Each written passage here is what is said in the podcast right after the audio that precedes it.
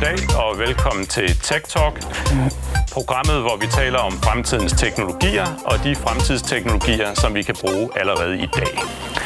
I dag skal det handle om maskinlæring, øh, men, men inden vi sådan dykker rigtig dybt ned øh, i emnet, så får vi lige en lille introduktion til, øh, til maskinlæring. I dag vil jeg fortælle jer om maskinlæring. Så hvad er maskinlæring for noget? Allerede i 1959 der blev det defineret af Arthur Samuel, at maskinlæring det er i virkeligheden en underkategori af computervidenskab, som giver computere mulighed for at lære uden at være eksplicit programmeret. Det vil altså sige, at man fortæller ikke præcis, hvad er det, du skal gøre. Skal du gå til højre eller venstre, som man gør, når det er regler, men den lærer ligesom af sig selv. Der er mange, der opfatter maskinlæring som sådan set kongen af kunstig intelligens, og der er også nogen, der mener, at det er definitionen faktisk på, hvornår noget er kunstig intelligens. Det er, når det selv kan lære. Den definition, som vi anvender, det er altså en definition, som siger, at kunstig intelligens det optræder, når et stykke software er i stand til at udføre handlinger, som vi normalt forbinder med menneskelig intelligens. Det vil altså sige, at det kan også være regelbaseret, som vi har gennemgået i programmet om robotter. Men i dag handler om maskinlæring og neurale netværk. Maskinlæring, det er overbegrebet for, at vi er i stand til at uddanne et softwareprogram til at finde sammenhænge i data. Og der er egentlig sådan to grundlæggende måder, det kan ske på. Den ene, det er ved, at vi anvender statistiske modeller, og hvor vi så sætter et mål op. Det kan være, at vi forsøger at finde ud af, hvad er det egentlig, der forårsager brystkræft. Så har vi en stor mængde data, vi hælder ind, og så lader vi algoritmerne køre for at finde sammenhængene, finde ud af, hvad er det for nogle primære ting, der forårsager brystkræft. Hvilke indikatorer er de, er de vigtigste for, at det her det sker. Det kan også være, at det vi forsøger at forudsige, det er at finde ud af, om man kan lide en bestemt film for eksempel. Og på samme måde, så bruger vi de her data til se, hvilke karakteristika gør, at man kan lide at se en science fiction film, hvis det nu skulle være det. Det er ligesom ligesom den ene type, hvor vi bruger statistiske modeller. Og det vil altså sige, at det resultat, der kommer ud, det er ikke 100% rigtigt. Det er bare højst sandsynligt rigtigt, baseret på, at vi efterhånden har ekspertviden om det. Den anden del af det, det er så der, hvor vi forsøger at simulere hjernen. Den måde, som hjernen fungerer på, det er egentlig ved, at vi har neuroner og vi har synapser, og forbindelsen mellem neuronerne er, bliver så forstærket eller bliver svækket, afhængig af, hvad det er, der er den rigtige information. Og vi, vi kan så lave en model for det, som, som vi så programmerer os frem til, hvor der så sker det samme. Så viser vi så modellen her en række billeder, eksempelvis øh, røntgenbilleder af, af, af, af, af brystkræftpatienter og nogle som ikke er brystkræftpatienter, og så lader vi den så afgøre, jamen er der tale om brystkræft her, øh, ja eller nej. Og så forstærker den så forbindelsen mellem, kan man sige, de digitale neuroner øh, ved hjælp af synapser, de digitale synapser, og på den måde så bliver den bedre og bedre øh, til at finde ud af, hvad er det rigtige svar på noget. Og på den måde, øh, der kan man så få neurale netværk til at gøre ting, som man faktisk med almindelige statistiske modeller ikke kan opnå, fordi de er utrolig dynamiske, ligesom vores egen hjerne er. Så maskinlæring, det den i virkeligheden gør, det er, at den enten så er den i stand til at genkende data, eller også er den i stand til at forudsige data. Og det vil sige, når vi snakker om genkendelse, så er det altså evnen til at sige, at det her, det er rent faktisk en kraftknude. Øh, det her, det er en, øh, en, en mus. Øh, det er ikke en rotte det her det er en, en kunde, som, øh, som er den og den type. Det den også kan gøre, det er, at den kan forudsige, så den kan sige, jamen den her person her vil højst sandsynligt kunne lide en, den her sci-fi-film, eller øh, denne her person vil med, med en vis sandsynlighed komme til at få en depression senere. Så det er det, som, som maskinlæring kan. Øh, og nu vil jeg vise et eksempel på, på reinforcement learning. Vi har nu bedt den her maskinlæringsalgoritme om at spille Super Mario. Og det, den skal gøre nu, den skal finde ud af, hvordan man spiller det her spil. Den skal, vi, vi fortæller den bare, hvad den kan trykke på, og så siger vi, gå banen så hurtigt igennem som muligt, med så mange point som muligt. Og så nu sætter vi den ellers bare i gang. Og det, der sker, det er, at efter 5 minutter, og det er altså ret lang tid, der har den fundet ud af, at nu kan den gå. Det er jo, det er jo ikke, man tænker ikke, at det er en hjernekirurg, man kan bruge til noget det her, når det tager 5 minutter bare at begynde at gå. Men sådan er det. Øh, og det lykkes den så at gå, og ikke så overraskende, så møder den en skildpadde og dør. Så det er stadig ikke en superkirurg, vi har med at gøre. Nu træner vi den så noget mere. Nu er det gået syv timer, og den, den, den så blevet trænet og forsøgt alt muligt at hoppe og gå og gå til venstre og højre. Og nu har den fundet en, en, en strategi her. Det er også ikke noget, vi har programmeret. Vi har bare programmeret rammen omkring den. Nu har den fundet ud af, ved at hoppe i forskellige højde, jamen så er den egentlig i stand til at gennemføre en hel bane. Det er jo ganske godt. stadigvæk måske ikke lige den, som man har lyst til at, at skulle lave ens øh, kraftdiagnose, men, men, øh, men er jo helt klart bedre end den, vi havde før. Det vi så gør nu, det er, at vi fortsætter. Vi bliver bare ved med at træne og træne og træne. Den, den, den ser flere og flere eksempler, den kommer til at prøve mere og mere. Og efterhånden som den gør det, nu er der så gået over to døgn, hvor den har trænet og trænet, så kan vi se, at nu er den faktisk på et helt andet niveau. Betydeligt bedre, end jeg selv nogensinde har været til Super Mario. Så nu kan den altså svinge rundt i luften, og den kan løbe, og den kan sprinte osv. osv. Så, så nu er vi altså der, hvor den er passeret det niveau, som de fleste mennesker kan, selv eksperter. Øh, og det har bare taget nogle få, få dage. Og det fede er, at nu kan vi tage den hjerne, og så kan vi bare duplikere og lave tusind af dem, hvis vi har lyst til det. Det er jo det fascinerende ved det. Og hvad kan det bruges til? Jamen, det kan bruges til alle mulige ting. Øh, både sådan noget som eksempelvis at fjerne, finde svindel, altså hvis folk forsøger at svindle og forsøger at, øh, at lave nogle transaktioner, som, som gør, at, at man mister alle sine penge på en konto, så kan, den, så kan den finde et mønster og så sige, hov, der er noget galt her, og så bliver det stoppet allerede før det sker. Den kan for eksempel foreslå næste køb. Hvad kunne være en god idé at købe? Jamen, givet den profil, jeg har, så vil det være en god idé at købe det og det. Det vil være det, der giver dig øh, mest mening. Det kan også være sådan noget som optimere vedligeholdelse. Øh, jeg nævnte lige før det her eksempel med vindmøllevingen, så vi kan sætte en drone ud til vindmøllerne. De kan lytte til, hvordan vingen den, den egentlig lyder, og så baseret på den lyd, så kan den sige noget om, hvad er sandsynligheden for, at den her vinge kræver en reparation. Den kan også bruges til at genkende hjerteanfald. Øh, der er en, en dansk virksomhed, som er i stand til det, så, så meget, meget hurtigt, når man ringer ind, så kan den høre, at der taler om et hjerteanfald her, hurtigere end mennesker kan, og bedre end mennesker kan. Den kan også diagnostisere brystkræft, som jeg har talt om før. Og igen, vi kommer til at opleve en situation, når vi kigger fremad, hvor at man vil ønske at gøre det. Altså man vil faktisk ikke ønske, at man nødvendigvis bare har en kirurg, der undersøger noget. Man vil simpelthen mene, at jeg skal lige have en robot til at tjekke, om det virkelig er rigtigt. Øh, og som Andrew Eng har sagt, det bliver den nye elektricitet. Det vil være integreret i samtlige produkter. Øh, lige fra de her avancerede ting til sådan noget som en tandbørste. Altså man, i dag kan man købe en tandbørste, som kan finde ud af, hvor er det egentlig, du børster dine tænder, og hvor er det, du mangler at børste dine tænder, simpelthen ud fra, at den observerer de typiske mønstre, du børster. Øh, det, er ret, øh, det er ret interessant, men altså også vigtigt, at det bliver, at det bliver tilfældet for alle. Og det bliver mere og mere tilgængeligt for enhver. Så maskinlæring, det er fundamentet for den nye kunstig intelligensbølge, som kommer ind og kommer til at præge alles hverdag endnu mere, end den gør i dag. Men bare.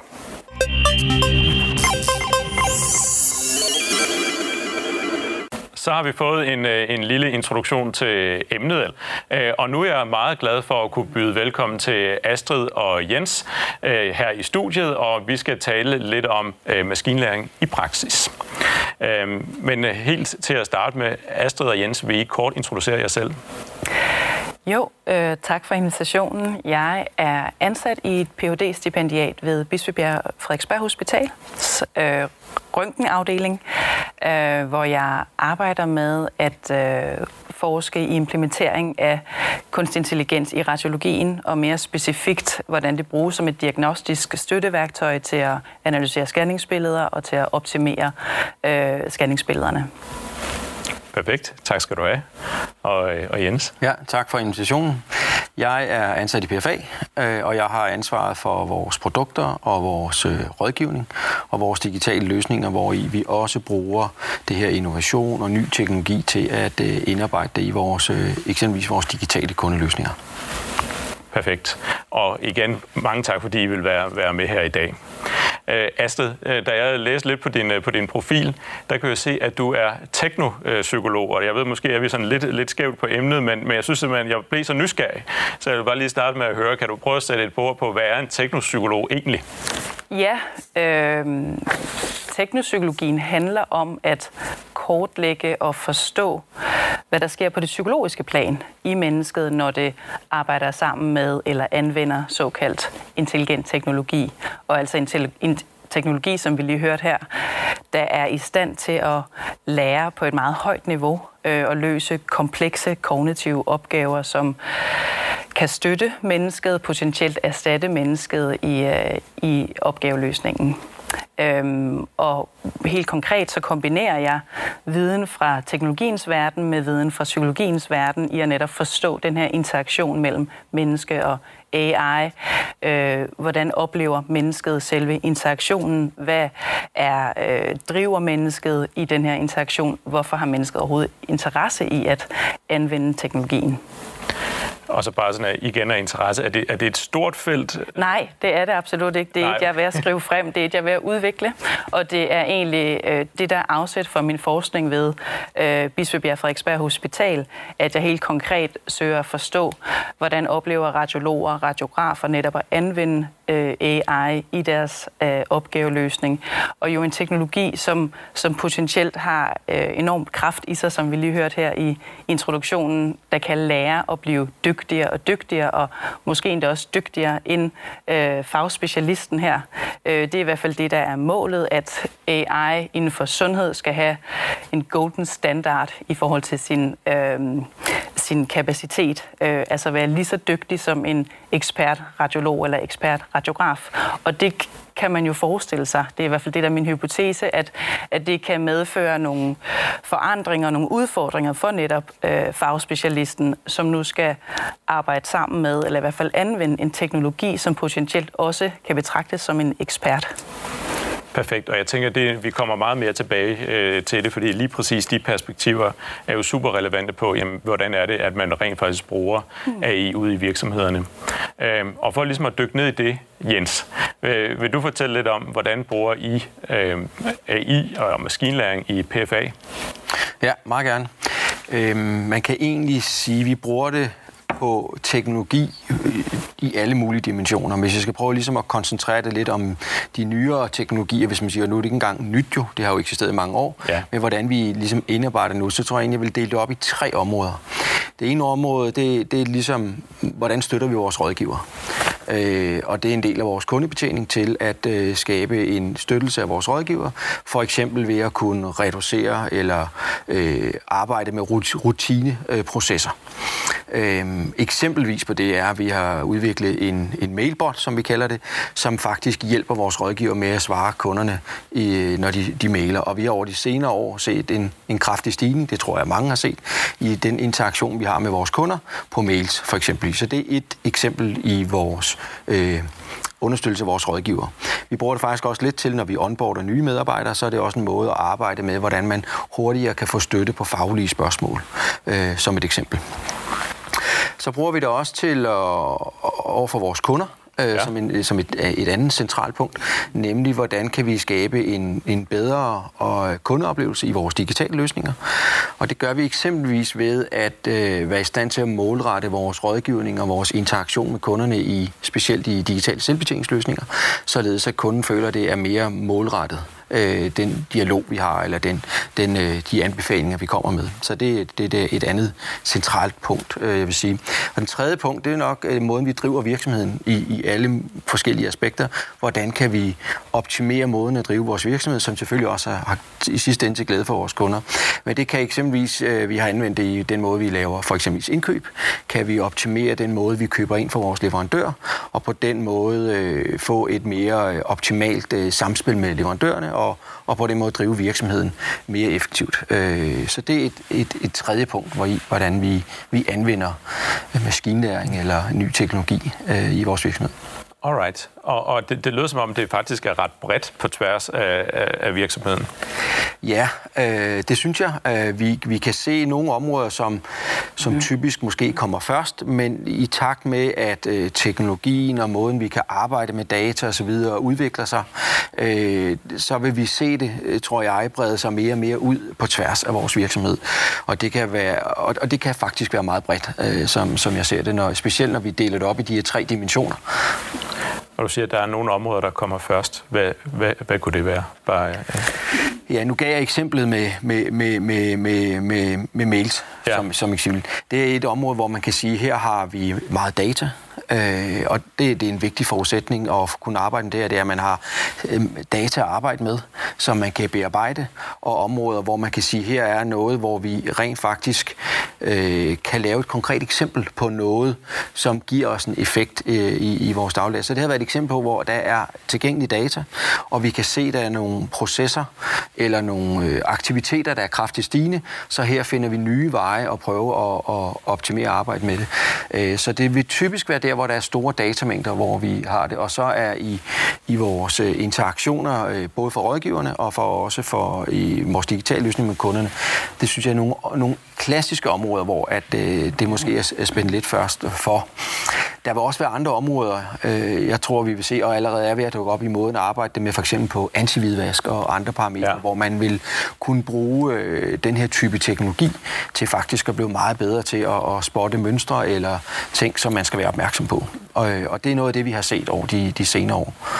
Alright, så det er også lidt tilbage til nogle af de eksempler der, som vi også talte om, i, eller vi hørte i, i introen ja, før. Øhm, kan du sige lidt om også, øh, Jens, hvordan har det her påvirket øh, medarbejderne? Hvordan er deres dagligdag forandret? Ja, hvis vi tager eksemplet fra før med, med, med det her med, med vores øh, mail, bot, som vi kalder det, ja. øh, så er det jo et eksempel på, hvor at medarbejderne får en støtte i, hvad, hvad, hvad er det, jeg skal svare til den her kunde. Øh, vi bruger de mange forskellige skabeloner, vi har til ligesom at sikre kunden et godt svar. Øh, og det betyder en, en ændret øh, måde at arbejde på. Det betyder øh, også, at nogle af de mere rutineprægede bliver en lille smule reduceret til fordel for, at man kan arbejde med måske mere andre komplekse kundesager eller lignende, så man på den måde får en anden kan man sige, dagligdag en anden support øh, til den måde, man arbejder på. Så det har, har selvfølgelig betydet en ændring øh, på den del for de medarbejderne. Jeg tror, som alt muligt andet, så tager det selvfølgelig en tilvænding for os alle sammen, når der er ændrede rutiner. Men, men det er et, et eksempel på, hvor jeg oplever, at vi vores rådgiver vil, vil se en, en, en ændret hverdag som til glæde for dem faktisk, fordi de kan lægge energien på nogle andre ting. Øh, så det er et, et konkret eksempel. Okay. Mm. Ja, og nu tænker jeg, at vi kommer meget øh, tættere og tættere på dit, øh, på dit øh, speciale, Astrid. Øhm, Fra din stol og den forskning, som du, som du bedriver, øhm, hvordan ser du, at kunstig intelligens og maskinlæring bliver modtaget ude i, ude i virkeligheden? Mm. Uh på trods af, at teknologien, som Jens også siger, egentlig har mange år på banen, så har forskning i, hvordan den modtages og opleves af specialisterne i forskellige brancher, øh, ikke særlig mange år på banen. Så derfor så er det svært at konkludere noget endegyldigt om, hvordan bliver den modtaget. Det afhænger selvfølgelig af mange faktorer. Øh, men, men det felt, jeg er dykket ned i, altså, sundhedsvidens, altså sundhedssektoren, øh, og hvordan AI bliver brugt i sundhedssektoren, øh, der findes der teknooptimister, teknopessimister og alt derinde imellem, som i alle mulige andre brancher. Øh, men væsentligt er, at Øh, især i de her år øh, udkommer der en del studier, der viser, at AI brillerer øh, mindst lige så godt som specialisterne i forhold til at løse opgaverne. Og mere interessant måske endda, at kombinationen af de to, altså AI plus specialist, øh, giver de bedste resultater, opnår de største bedrifter på en eller anden måde. Men på trods af, at studierne egentlig viser det her billede, så er der alligevel en bemærkelsesværdig omfattende skepsis og modstand mod især specialister inden for sundhedsverdenen, mod at øh, integrere AI i deres praksis. Øh, og det er jo interessant. Ja. Øhm, og det, som jeg har kunnet øh, finde frem til indtil videre, det er, at, at, at der er en række årsager til den her skepsis. Den åbenlyse er selvfølgelig frygten for at miste sit job, blive erstattet af en AI.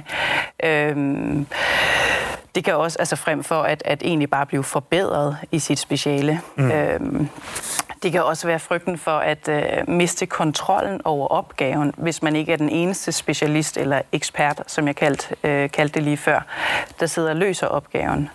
Øhm, det kan være en frygt for at blive forstyrret i sin arbejdsgang, som Jens lige var inde på. Jamen, man bliver pludselig øh, rykket ud af sin vanlige måde at gøre tingene på. Så det her med at blive forstyrret, måske endda bebyrdet med ekstra arbejdsgange, flere knapper, man skal trykke på, flere data, man skal forstå. Øh, og måske endda også øh, forsinket, øh, fordi man skal tage hensyn til AI, som enten ikke er dygtig nok til faktisk at støtte en, eller måske er lidt for smart, så den er lidt svær at gennemskue, øh, og man har egentlig brug for at tjekke op på AI på en eller anden måde. Mm. Øhm, så har jeg også talt med, med øh, radiografer, der siger, at de frygter at kede sig, fordi det, alt det spændende arbejde nu bliver overtaget af en AI, så de egentlig bare bliver reduceret til en portør af informationer, der bringer informationer fra AI over til radiologen for eksempel. Ja. Og sidst øh, har jeg kunnet se et, øh, en bekymring omkring at miste ansvaret for opgaven. Øh, hvem er det, der ligesom bliver stillet til ansvar for, i det her tilfælde, øh, en diagnose for eksempel? Er det AI eller radiologen? Øh, er det en kombination af de to? Hvis beslutning vægter tungest? Hvem er second opinion for eksempel i det her? Og med det potentielle fratagelse af det her ansvar, øh, er der også en, en risiko eller en mulighed for, at, at øh, radiologen, radiografen, mister den, øh, den anseelse, der er forbundet med at være eksperten og have det ansvar for beslutningen. Ja. Okay. Øh, og man kan sige, så det, det jeg hører, det er, at der er en række man kan sige, udfordringer med, hvordan man tager den her teknologi i brug. Øhm, og jeg tror egentlig, det her spørgsmål er lidt til at begge to, men kan I sætte nogle ord på, hvad kan man gøre for at overkomme de udfordringer i, øh, ude i virkeligheden? Jeg kan jo starte i hvert fald. Jeg, jeg tror, du har fat i noget meget rigtigt det her med, der er nogle ting, der, der skal overkommes. Og, og, og det, sådan tror jeg egentlig, hvis vi kigger tilbage gennem, gennem tiden, så er alle forandringer. Det, det, de kræver jo et eller andet af os alle sammen. Ja. Så øh, tilvænning, så, som du siger. Mm. Så, så, så det tror jeg er en naturlig reaktion på, på tingene. Jeg tror, at måde det, som, øh, som er vigtigt, det er, at man faktisk er ret åben om, hvad er det ligesom, det har til formål det her. Og noget af det, som, som, som vi har arbejdet med og, og taler ret meget om, det er, jamen det har jo ikke til formål at erstatte nogen. Det har faktisk til formål at frigøre tid til faktisk, eksempelvis hos os, øh, mere kundebetjening. Og særligt på de sager, som er mere komplekse end andre. Så hvis man kan ligesom tale om at få reduceret nogle ting til fordel for noget andet. Øh, et andet element er, at i dag ser vi jo datamængder, der er voldsomt store. Og det at forholde sig til så store datamængder, det tror jeg, de fleste godt ved, det er faktisk næsten menneskeligt umuligt. Ja. Så det at få noget hjælp til den håndtering i en verden, hvor kompleksitet og lovgivning og datamængder er stigende, så det at ligesom, hvad er formålet med det her, hvordan er det, det skal hjælpe dig, hjælpe dig øh, i, på din arbejdsplads, det tror jeg er en vigtig del. Så ret åbenhed og transparens, og hvad er det, det gavner os øh, i forhold til vores kunder og i forhold til vores virksomhed. Og du var inde på det her kombinationen af øh, princippet maskinen eller algoritmen og mennesket, og det er også noget af det, vi tror på, det er, jamen, det, det skal ikke være et enten eller. Jeg tror, det er ret vigtigt, det er et både og. Og så ja. nogen cases eller aktiviteter kan være mere det ene eller mere det andet. Men det, det, det er i hvert fald noget af det, som vi øh, arbejder en del hvor taler om, nemlig åbenheden, transparensen. Hvad er formålet med det her? For at overkomme noget af det. Og, og du siger det her med kombinationen, og Astrid, det lød på dig næsten som om, at kombinationen er, af mennesket og algoritmen, den egentlig giver det bedste resultat frem for mm. den ene eller den anden. Mm. Det lyder som om, at det er både og, der rent mm. faktisk er det, der giver det, det bedste resultat. Ja, hvis man ellers får, får mennesket, specialisten til at, at uh, integrere, at interagere med AI i opgaveløsningen. Og det tænker jeg netop kræver flere ting, som du også er inde på, Jens. Men jeg vil egentlig sige, at først og fremmest synes jeg, at, at den her skepsis egentlig er god. Altså, det er godt at være skeptisk over for noget, man ikke kender, noget, man ikke forstår. En, en, en ting, der forstyrrer ens arbejdspraksis på en eller anden måde, fordi AI er øh, i sin DNA øh, øh, uigennemskuelig. Altså, det er enormt svært at gennemskue den her enorme databearbejdning, som AI-algoritmen er i stand til. Øh, selv de specialister, der anvender AI, kan ikke nødvendigvis gennemskue det her. Så jeg tænker egentlig, at skepsisen i udgangspunkt er en god ting. Øh, men selvfølgelig skal vi, kunne det være rigtig fint, hvis vi kom derhen til, og det er jo det, der er målet, at, øh, at øh, specialisten, i det her tilfælde en radiolog eller en radiograf i, inden for min forskning, øh, kan se ideen, altså kan se, kan se, at det giver mening at, at bruge AI. Og der tænker jeg, at der er forskellige parameter, vi skal skrue på. Vi skal tage stilling til, jamen er teknologien god nok? Altså er den dygtig nok til at detektere øh, en given sygdom, eller, eller finde no- nogle mønstre på en eller anden måde?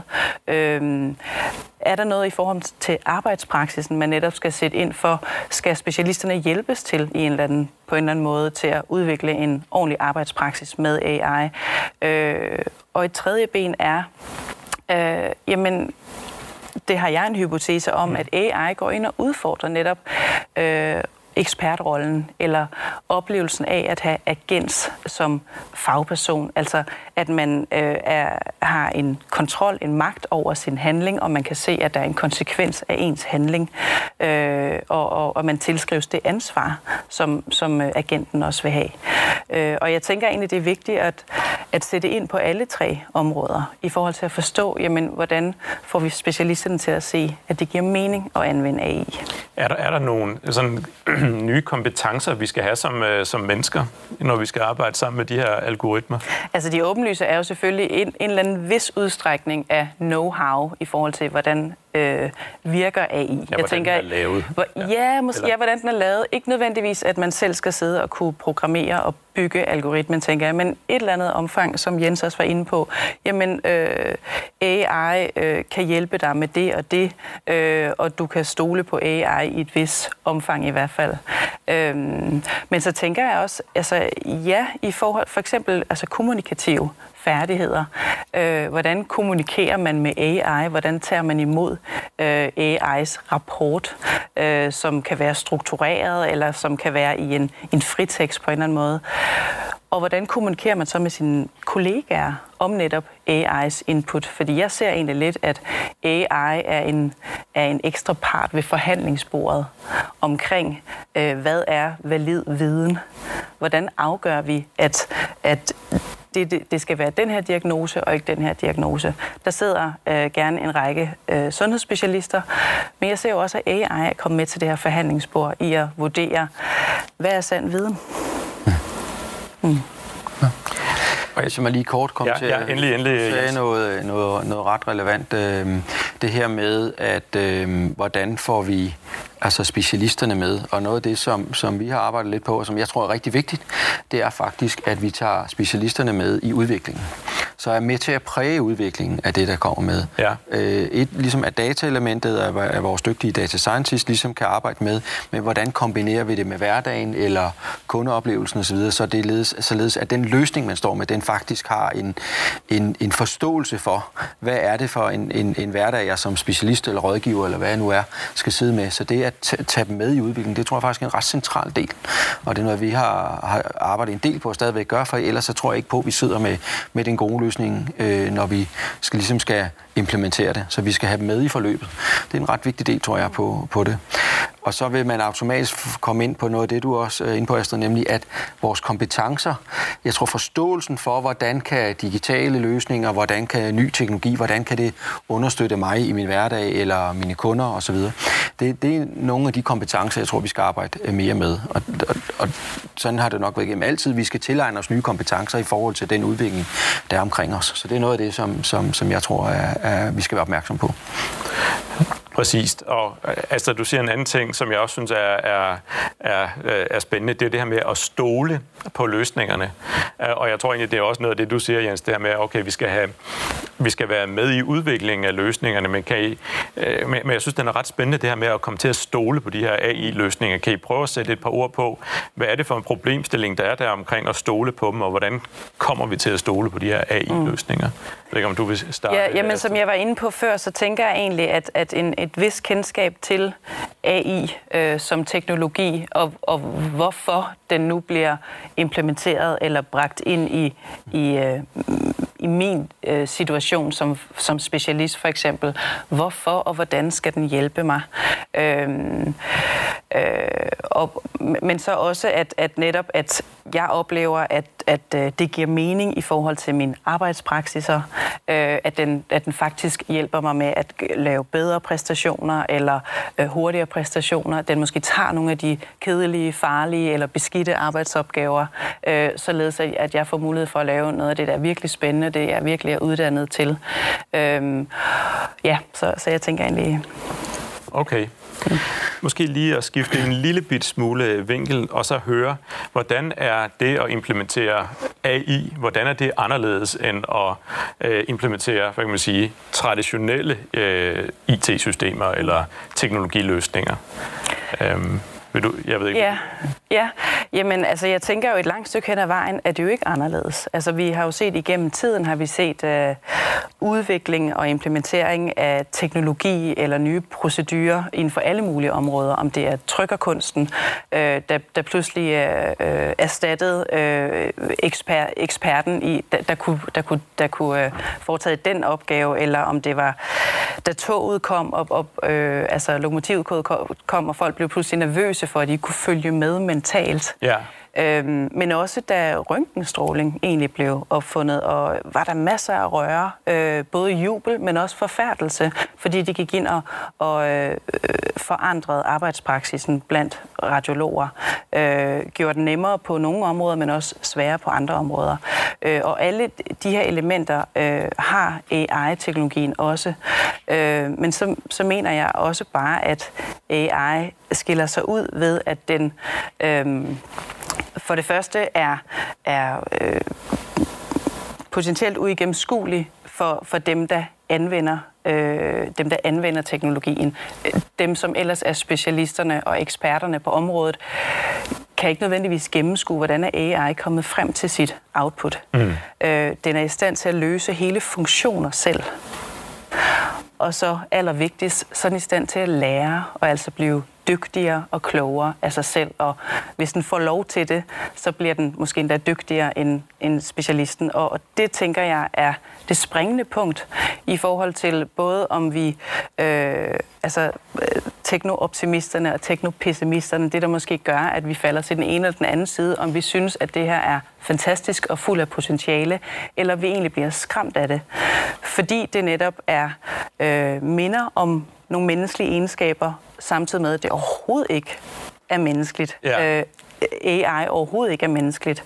Øh, vi kan genkende det til en vis øh, grad, samtidig med, at det er meget fremmed. Og det er noget, vi mennesker sådan af helt evolutionære årsager er en lille smule utrygge ved. Det fremmede, det vi ikke helt kan forstå. Vi er bange for at blive snydt. Vi er bange for, at der er en anden dagsorden. Øh, vi bliver brugt i et spil, om det er et kommersielt spil blandt tech-giganter, eller om det er sådan helt konkret inde på arbejdspladsen så har vi bare en naturlig væring eller modstand mod det her fremmede, mm. som, som Jens også var inde på i forhold til det vanedyret i os. Ja, altså jeg er sådan set enig, uh, meget enig. Altså der er nogle klassiske øh, ting omkring at implementere nye ting, som altid er en forandring af tilvænding af, af nye arbejdsrutiner og lignende. Men så er der den her ekstra dimension af, at, at det er lidt sværere at gennemskue, hvad der foregår. Og det, jeg tror, der er rigtig vigtigt, det er, at vi ikke får fremmedgjort øh, svar og løsningen for vores algoritmer fra, fra, fra dem, der skal sidde med det, enten om det er en kunde eller det er en rådgiver. Så der skal tilbage til at få, få ligesom vores specialister med i udviklingen, forståelsen og, og, og ligesom indsigten i det. Fordi det værste i min verden, det vil være en fremmedgørelse. Fordi så har vi taget afstand fra, fra løsningerne og kundeanbefalingen, eller hvad det må være. Så det skal være integreret. Så, så der er den dimension, som du siger, at, at det er lidt anderledes. Og det, det, det tror jeg er en dimension, vil kræve mere af vores implementering. Specielt jo mere avanceret og jo mere integrerede løsninger vil komme, som vi vil se i de kommende år. Så det, det tror jeg er, en, et meget vigtigt element at tage med. Så der er en nuance der mm. på toppen, som, som du beskriver. Det, det er jeg faktisk meget enig i. Okay. Øh, en anden vinkel, jeg også gerne lige vil have på, på hele maskinlæringsemnet, det er, og, og man kan jo høre det her, det er virkelig noget, der kan gøre en, en forskel. Men hvis vi løfter os lidt op i helikopteren og ser på hele, hele samfundet og Europa for eksempel, øh, jamen så ser vi jo også øh, ny øh, lovgivning, der kommer ud for ligesom at, at hjælpe os til at bruge AI på, på en god måde. Jens, vil du kommentere lidt på de her, den øh, lovgivnings- og udvikling, vi har, vi har set her på det seneste? Ja, ja, gerne. Altså, det vi har set de senere år, det er, at vi har set øh, startende med vejledninger og anbefalinger øh, fra forskellige øh, myndigheder eller brancheorganisationer på ligesom at sige, øh, det er ting, I skal tænke over, når I arbejder med AI-området, eller øh, når I udvikler algoritmer osv., til at vi nu ser øh, for alvor de første lovgivningsmæssige øh, idéer komme frem, som vi så fra, fra her for nylig, har set fra EU øh, komme på banen med så vi har set en, en kraftig stigning øh, af forskellige tilgange her de senere år, og jeg forventer, at vi vil se en, en ret kraftig vækst på, hvis man kan tillade sig at sige det sådan, ja. på lovgivning i de kommende år, øh, for at øh, kan man sige, have styr på, hvordan arbejder vi ved det, øh, hvordan, øh, hvordan påvirker det kunderne, øh, hvordan påvirker det vores samfund. Øh, så det vil jeg se, det vil jeg forvente, at vi ser en, en kraftig øh, stigning af. Og, og øget regulering, øget tiltag på det område på tværs af hele Europa, for den sags skyld også i Danmark. Lidt forskelligt fra industri til industri, og fra branche til branche vil man se forskellige, for der er forskelligheder øh, i det. Så, så det er noget af det, jeg forventer, ved, at vi alle sammen kommer til at arbejde med. Øh, vi selv vil implementere en, en politik for dataetik, ja, okay. så det er, er, er nye kan man sige, øh, områder, som vi alle sammen skal komme til at, at, at implementere og arbejde med. Ja, og det er den, der, den sidste der måske, Jens, hvad det er, hvad I gør for ligesom at, at styre øh, algoritmerne. Ja, så vi, som sagt, vi, vi arbejder dels med det i nogle fokuserede områder, så dem, der arbejder med det, de dels øh, ved, at vi har en faglig øh, kompetence.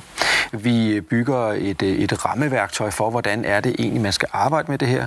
Vi har etableret et Center of Excellence inden for AI, så vi ligesom har forankret øh, både måden at tænke i vores udviklingsplatform, i vores produktionsplatform, måden vi arbejder algoritmen, kvaliteten i, øh, i, i vores algoritmer, metodevalg.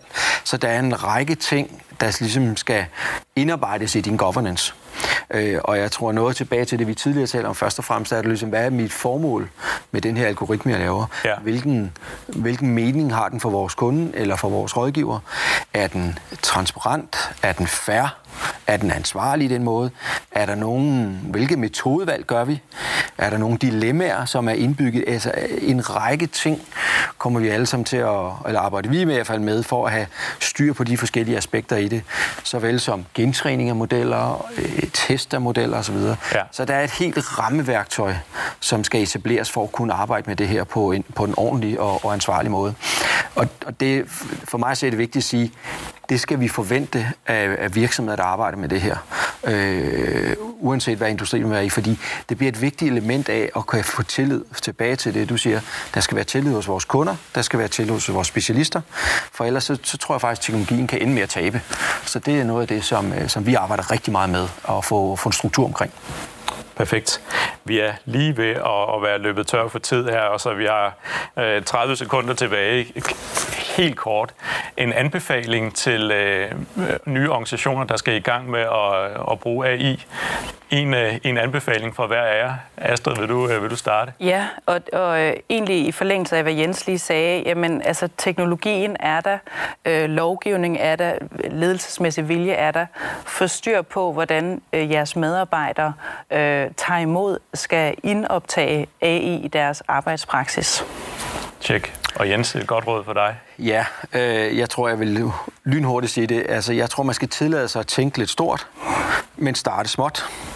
Man skal sørge for at have de rigtige kompetencer ombord. Så tror jeg, man skal få forankret det i sin virksomheds topledelse, således øh, at det ligesom øh, har den, den rigtige forankring. Og så skal man starte ud med noget, der giver mening, altså kan give en effekt. Perfekt. Og med det, så vil jeg gerne øh, slutte af med at sige igen mange tak, fordi I kom. Det var super spændende at, tale med jer og høre jeres perspektiver på, øh, på AI i praksis. Men inden vi er færdige, så skal vi lige øh, øh vanen tro, skulle jeg til at sige, have one more thing. I dagens One More Thing, der vil jeg tale om jorden som digital tvilling. Og hvad er så en digital tvilling? En digital tvilling, det er der, hvor jeg laver en digital version af et rigtigt objekt. Og det kunne for eksempel være en bil. Så laver jeg en digital version, hvor jeg ligesom kan se bilen på en skærm. Og så gør jeg det sådan, at når jeg bremser, så kan jeg se den digitale bil bremse. Når jeg drejer til højre, så kan jeg se den digitale bil dreje til højre, etc. Den opfører sig fuldstændig som en rigtig bil, men det har den fordel, at det ikke er en rigtig bil. Og det betyder så, når jeg skal lave nogle simulationer, når jeg for eksempel skal køre rundt og finde ud af, hvor hurtigt den kan bremse op, inden den rammer en mur, jamen så behøver jeg altså ikke bruge en rigtig bil og så smadre en masse af dem. Så kan jeg bare bruge den digitale bil til det. Og nu har EU fået øh, den projektidé, som, som jeg selv personligt synes er fantastisk, at de simpelthen vil lave hele jorden som en digital tvilling. Og de kalder det Destination Earth. Og det lyder noget som noget fra en sci-fi, men det er altså det, der ikke mindst er, er vedtaget. Så det er super en, en idé. Øh, og, øh, og hvad kan man bruge den til? Man kan bruge den til at simulere den indflydelse, som, som mennesket har på jorden. Fordi ved hjælp af den her, der kan man gå ind og se på, hvad nu, når vi gør noget bestemt. Hvis vi for eksempel øger CO2-udledningen øh, på et bestemt sted, hvad kommer det så til at betyde? Både på, på, på, på kan man sige, international plan, på landeplan og helt nede på, på byplan for eksempel. Så der vil man kunne se på sådan nogle ting som, hvad betyder det for, for klimaet, at vi nu øh, eksempelvis indfører øh, tonsvis af eltog og ikke længere har, har dieseltog. Har det nogen øh, effekt? Øh, hvad kan effekten være, når vi taler øh, Øh, eksempelvis øh, naturkatastrofer. Øh, den, den konstante udledning af metan, den, den medfører øget øde, øh, global opvarmning, og det kan så igen give klimaforandringer. Men omvendt, så hvis vi er i stand til at indfange noget af det her, så kan vi måske nedsætte det. Men ikke kun, kan man sige, klimaforandringer generelt, men også sådan helt konkret. Vi kan simpelthen se i den digitale version af jorden, hvor meget stiger vandet de forskellige steder. Øh, og det samme gælder sådan noget som vejrlig selvfølgelig, altså hvad betyder det for vejret, hvor mange ekstra naturkatastrofer, øh, hvad angår vejr, øh, kommer vi til at se, øh, kommer vi til at få et, et varmere klima, øh, et cetera, et cetera. Øh, der er tonsvis af anvendelser, hvis du først har en digital version af jorden. Og så kan man så sige, at det er noget, man sådan lige laver. Nej, det er det jo så selvfølgelig ikke. Øh, og et af de helt store problemer, det er selvfølgelig at lave en model, som simpelthen kan håndtere den enorme kompleksitet, der ligger. Altså det her med at simulere vekselvirkningen mellem de mange påvirkninger. Hvis jeg, hvis jeg på den ene gang begynder at indfange noget CO2, på den anden side så fortsætter jeg med at, at forbrænde kul. Øh, jeg laver nogle ændringer i mit strømforbrug, jeg sætter vindmøller op osv. osv. Hvordan kommer det samlet til at påvirke hele komplekset? Det er ikke, det er ikke simpelt at lave, men vi har begyndt at have modeller, og vi har talt om de kunstig intelligens i andre programmer også, som faktisk er i stand til at håndtere den kompleksitet. Og et, et kuriosum her, som jo selvfølgelig er næsten lidt øh, tragikomisk, det er et af problemerne, det er, hvordan kan vi lave den digitale twin og faktisk bruge den, uden i sig selv at bruge enorme ressourcer. Fordi netop de her øh, beregninger kræver faktisk temmelig meget computerkraft, som igen kræver rigtig meget energi. Og det er en af de ting, man, man skal se ind i. Hvordan kan vi gøre det endnu mere effektivt? Kan vi lave nogle, nogle CPU'er? Kan vi lave nogle grafiske kort, som er i stand til at gøre det mere effektivt, end det vi har i dag? Er der en plan for det? Ja, det er der. Der er en plan for Destination Earth. I 2021, der laver man de første projektoplæg og går i gang med at udvikle den her model. I 2023, der vil den første version af modellen være klar, og der vil faktisk være to af dem, som vil kunne begynde at blive brugt. I 2025, der har vi så offentlige myndigheder. Nu vil de så få adgang til det, så man kan begynde at lave simulation ved hjælp af det her. Og så vil man i tidsperioden mellem 2025 og 2030, der vil man ligesom fuldkommen gøre modellen. Så ideen er, at vi i 2030 vil have en, en så fuld model som muligt, hvor vi kan simulere hvad som helst, der sker på vores, på vores kære jord ved hjælp af Destination Earth.